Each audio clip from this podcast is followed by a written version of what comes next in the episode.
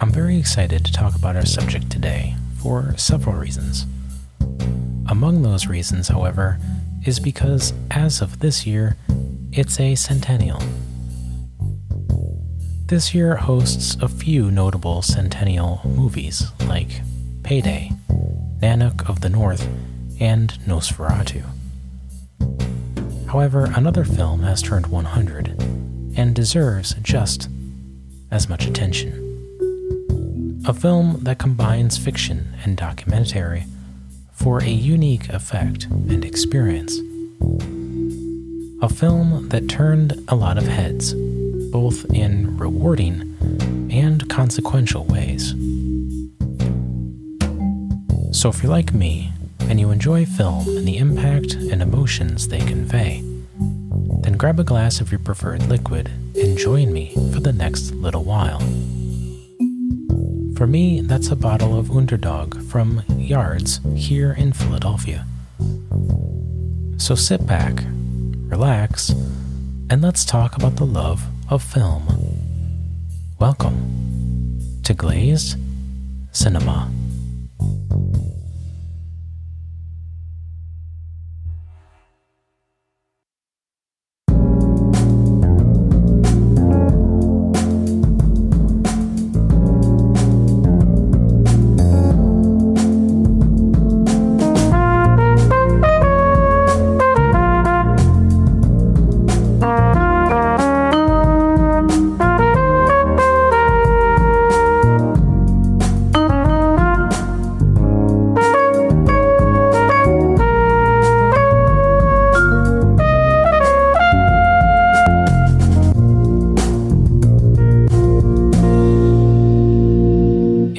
Listened to my inaugural episode titled Vampire, then you'll know that German Expressionism was the impetus of my love for cinema.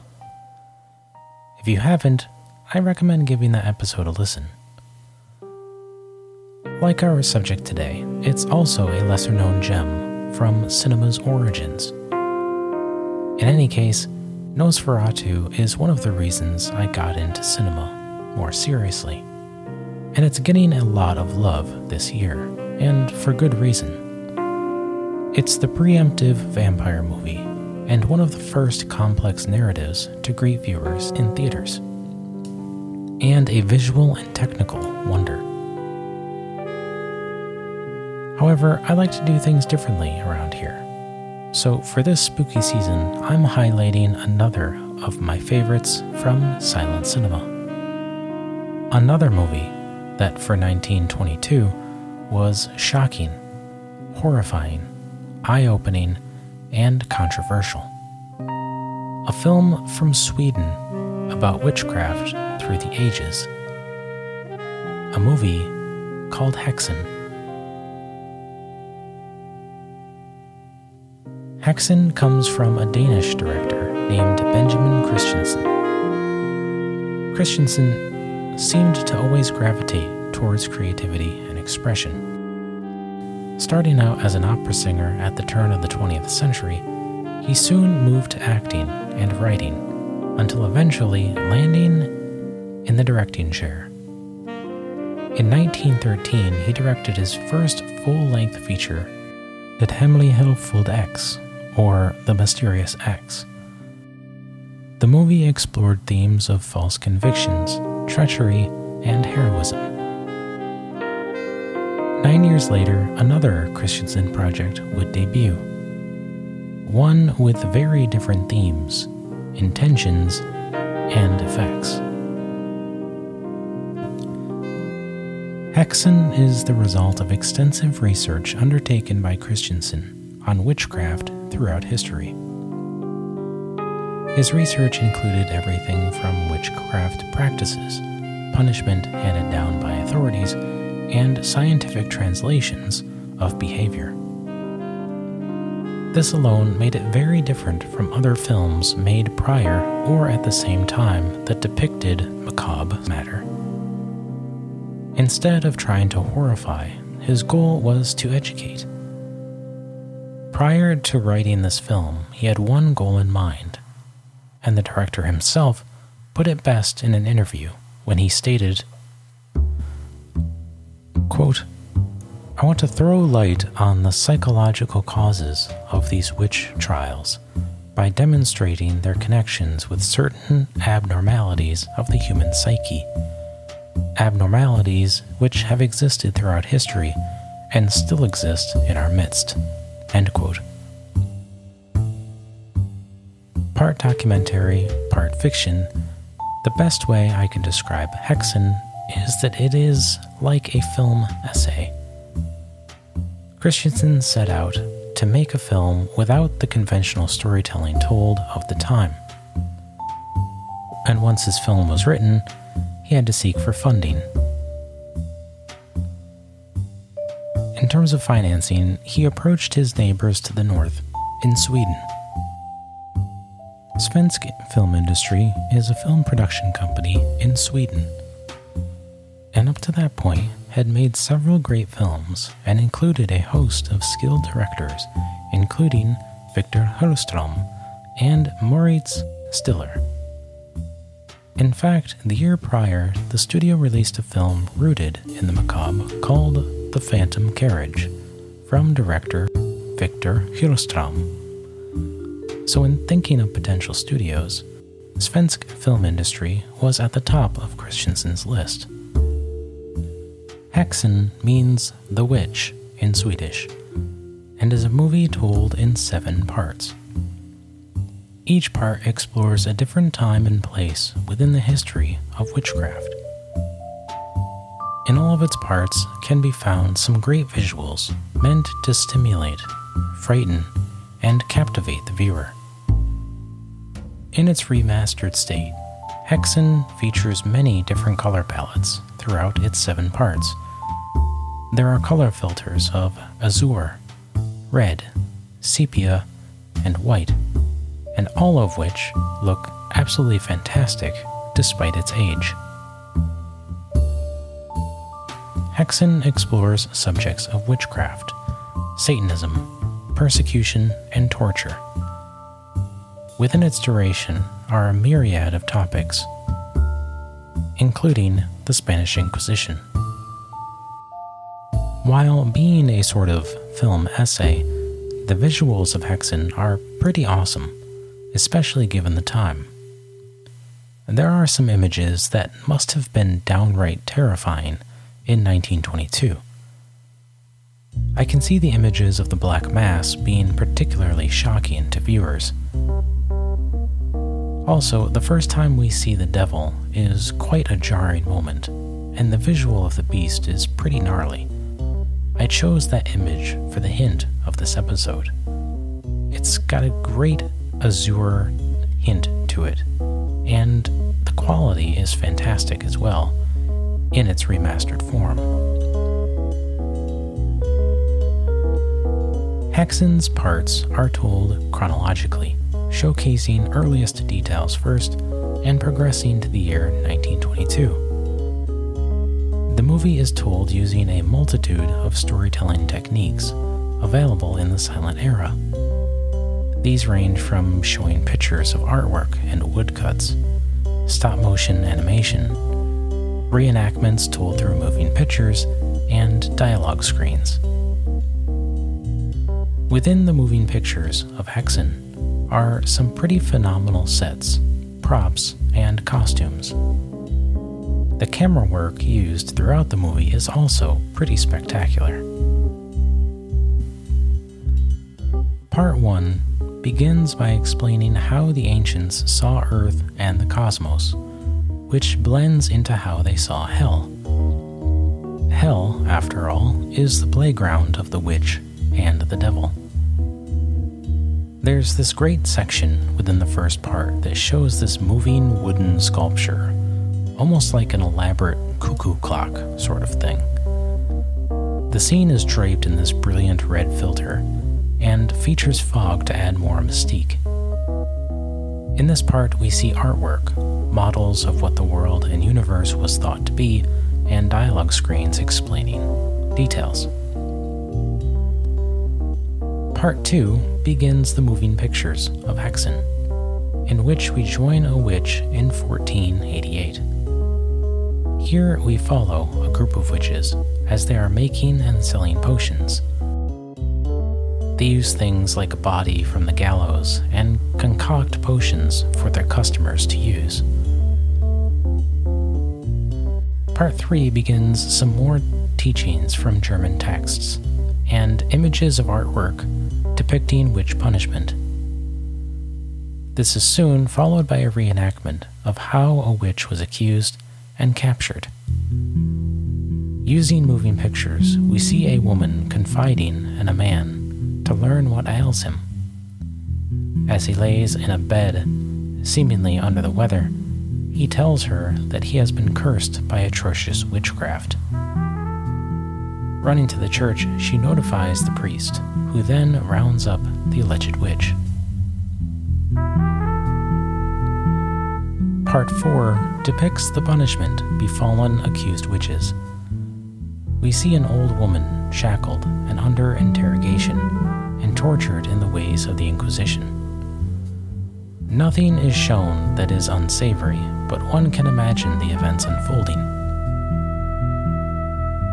Afterwards, she confesses to giving birth to the children of Satan. Here we see images of witches flying, which is pretty surreal. And in her confession, she implicates those who accused her. Part 5 sees the Inquisition come to collect those who the old woman has implicated. With bag and cart, they are carried away one by one we also see the punishment on a priest for his desires towards a young maiden accused of witchcraft. Here, Christensen states that he has tried to find out how the Inquisition behaved in certain circumstances. He also states that he hopes to have not depicted them so menacingly on the white screen. We also see the tricks the Inquisition used to get the accused to confess to being witches. They use things like circumstance and desperation to their advantage, all in the hopes of getting confessions. Part 6 discusses death brought by witches and to witches. In this part, the torture methods are reviewed, most of which are absolutely ghastly and entirely cruel. I don't know how people could and can do such things to others. In this section, we also learn of insanity spread through one convent, resulting in the thought possession of nuns.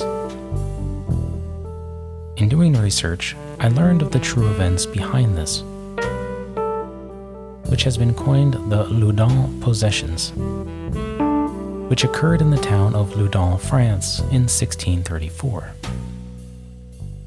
Mimicking testimony from the Salem witch trials here in America, we can see some similarities between the two events, particularly in how the cursed would behave when they were allegedly possessed. With the Loudun possessions, it started with one nun, and then it spread throughout the whole covenant. Eventually, a priest was named as the one afflicting the curse upon all of the nuns, and was eventually burned at the stake, but only after he was succumbed to torture. It's an interesting read if you'd like to learn more about that event in our history, which happened only around 60 years earlier than the Salem witch trials here in America. Part 7, the final part of the film, discusses present days, which was a hundred years ago. In this part, Christensen tries to relate what these accused witches may have been suffering from. In 1922, he equates this to the term hysteria, and here the director relates scenes from the previous parts with this ailment, attempting to bring a more human element into focus. Of course, today we know more than we did in 1922. Things that modern medicine show what accused witches of old may have been suffering from. One of the best quotes in the entire film, at least in my opinion, lies within this section, in which Christensen states that one of his actresses declared something to him during filming. Taken from the movie itself, quote, The lovely old woman who played Maria the Weaver in my film once raised her tired face to me during a pause in filming and said, The devil is real. I've seen him sitting at my bedside. End quote. Now, earlier I mentioned the fantastic effects used in this film, and there are many of them. But I have to mention one instance. It's something that I alluded to earlier, in which the witches are flying in the movie. They become translucent as they soar through the sky, across building tops and open sky. And in my research, I uncovered how he was able to do this, and it's absolutely ingenious. Apparently, at first, he tried to film that effect from a moving train, but didn't like the outcome that it provided. So instead, his engineers built a massive model of a town. When finished, the set stood at six feet tall and included around 250 homes within the model. The brilliant part of it, however, is that they didn't construct the town on the ground or the floor, but instead on a carousel. The carousel was then turned by roughly 20 men, and the witches were filmed separately by a moving camera that tracked past them. The camera was generated by winds from an airplane engine. After the shot was finished, all of the images were combined using an optical printer designed by the cinematographer. Now, let that sink in for a moment. To get that shot, which looks fantastic to this day, by the way, they needed a carousel, an airplane engine, and an experimental printer invented by the cinematographer. That to me is so impressive. One, to think of something like that is one thing, but to then execute it is a whole different other animal. It blew my mind in trying to imagine that undertaking and process. I also learned that when they filmed The Witches independently, there was around 75 actors and actresses who took on that role. So that's also 75 different takes they had to do. It's pretty nuts when you put it all together. Of course, that ingenuity came at a cost to the project not only in a budgetary cost, but also reputational costs as well. When the project was deemed finished, Häxan's total costs totaled between 1.5 and 2 million dollars. If you put that in today's perspective using an inflation calculator, $2 million comes to around $35 million in today's finances which is a pretty high total. That tally also made it the most expensive Swedish film of the silent era. Christensen also received a reputation for being too extravagant a filmmaker. Unfortunately for svensk film industry and Christensen, Häxan would be stopped in its tracks almost right out of the gate. Häxan was well received and critically acclaimed in both Sweden and Denmark. In other parts of the world, however, it failed to garner the same kind of attention. Instead, it was abhorred and misunderstood in other countries, and as a result, was banned by censorship boards. This was due to many of its controversial content, including scenes of torture, demonic orgies, black masses, and feverish nuns. countries like France, Germany, and the United States of America banned the film from premiering. This also meant that the budgetary costs devoted to making the film were largely lost. In certain cases, Häxan was only allowed to be shown after copious amounts of editing, which removed the scenes of torture, nudity, and satanic themes. What originally was about a 104 minute movie upon release in Scandinavia became a 74 minute shell of itself. This cut version was stripped of its title favoring the subtitle of Witchcraft Through the Ages instead. This version cut everything controversial and made it more dry, and unfortunately, it lost its original intention. When this shortened version debuted, it resulted in some audiences viewing it for the first time seven years later, in 1929.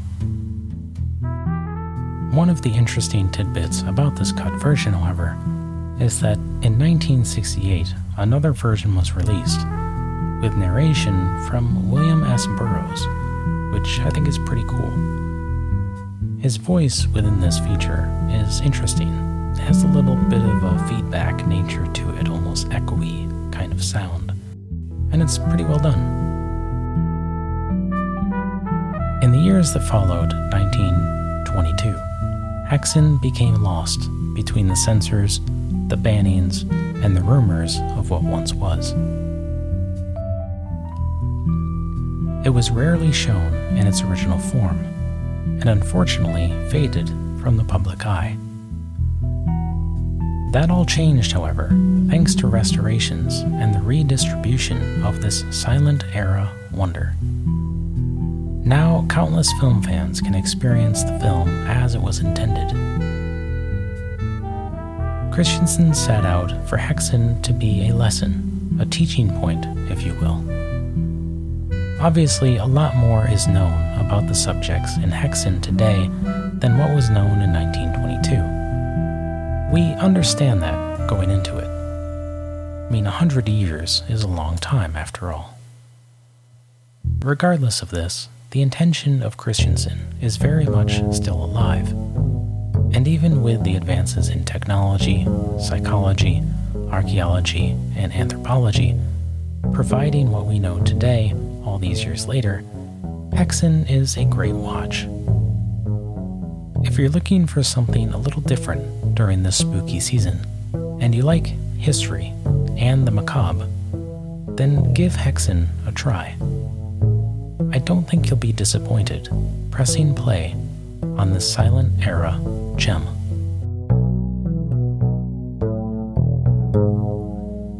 If you'd like to watch Häxan for yourself, you can find it on a variety of streaming services. At the time of this recording, you can find Häxan on the Criterion Channel. The Criterion Channel is a service from our friends at the Criterion Collection. Criterion Channel is a tremendous value for any serious or burgeoning film fan and includes pricing options of $10.99 per month or $99 per year, which is what I chose to do. Apart from the Criterion channel, you can also find it on HBO Max.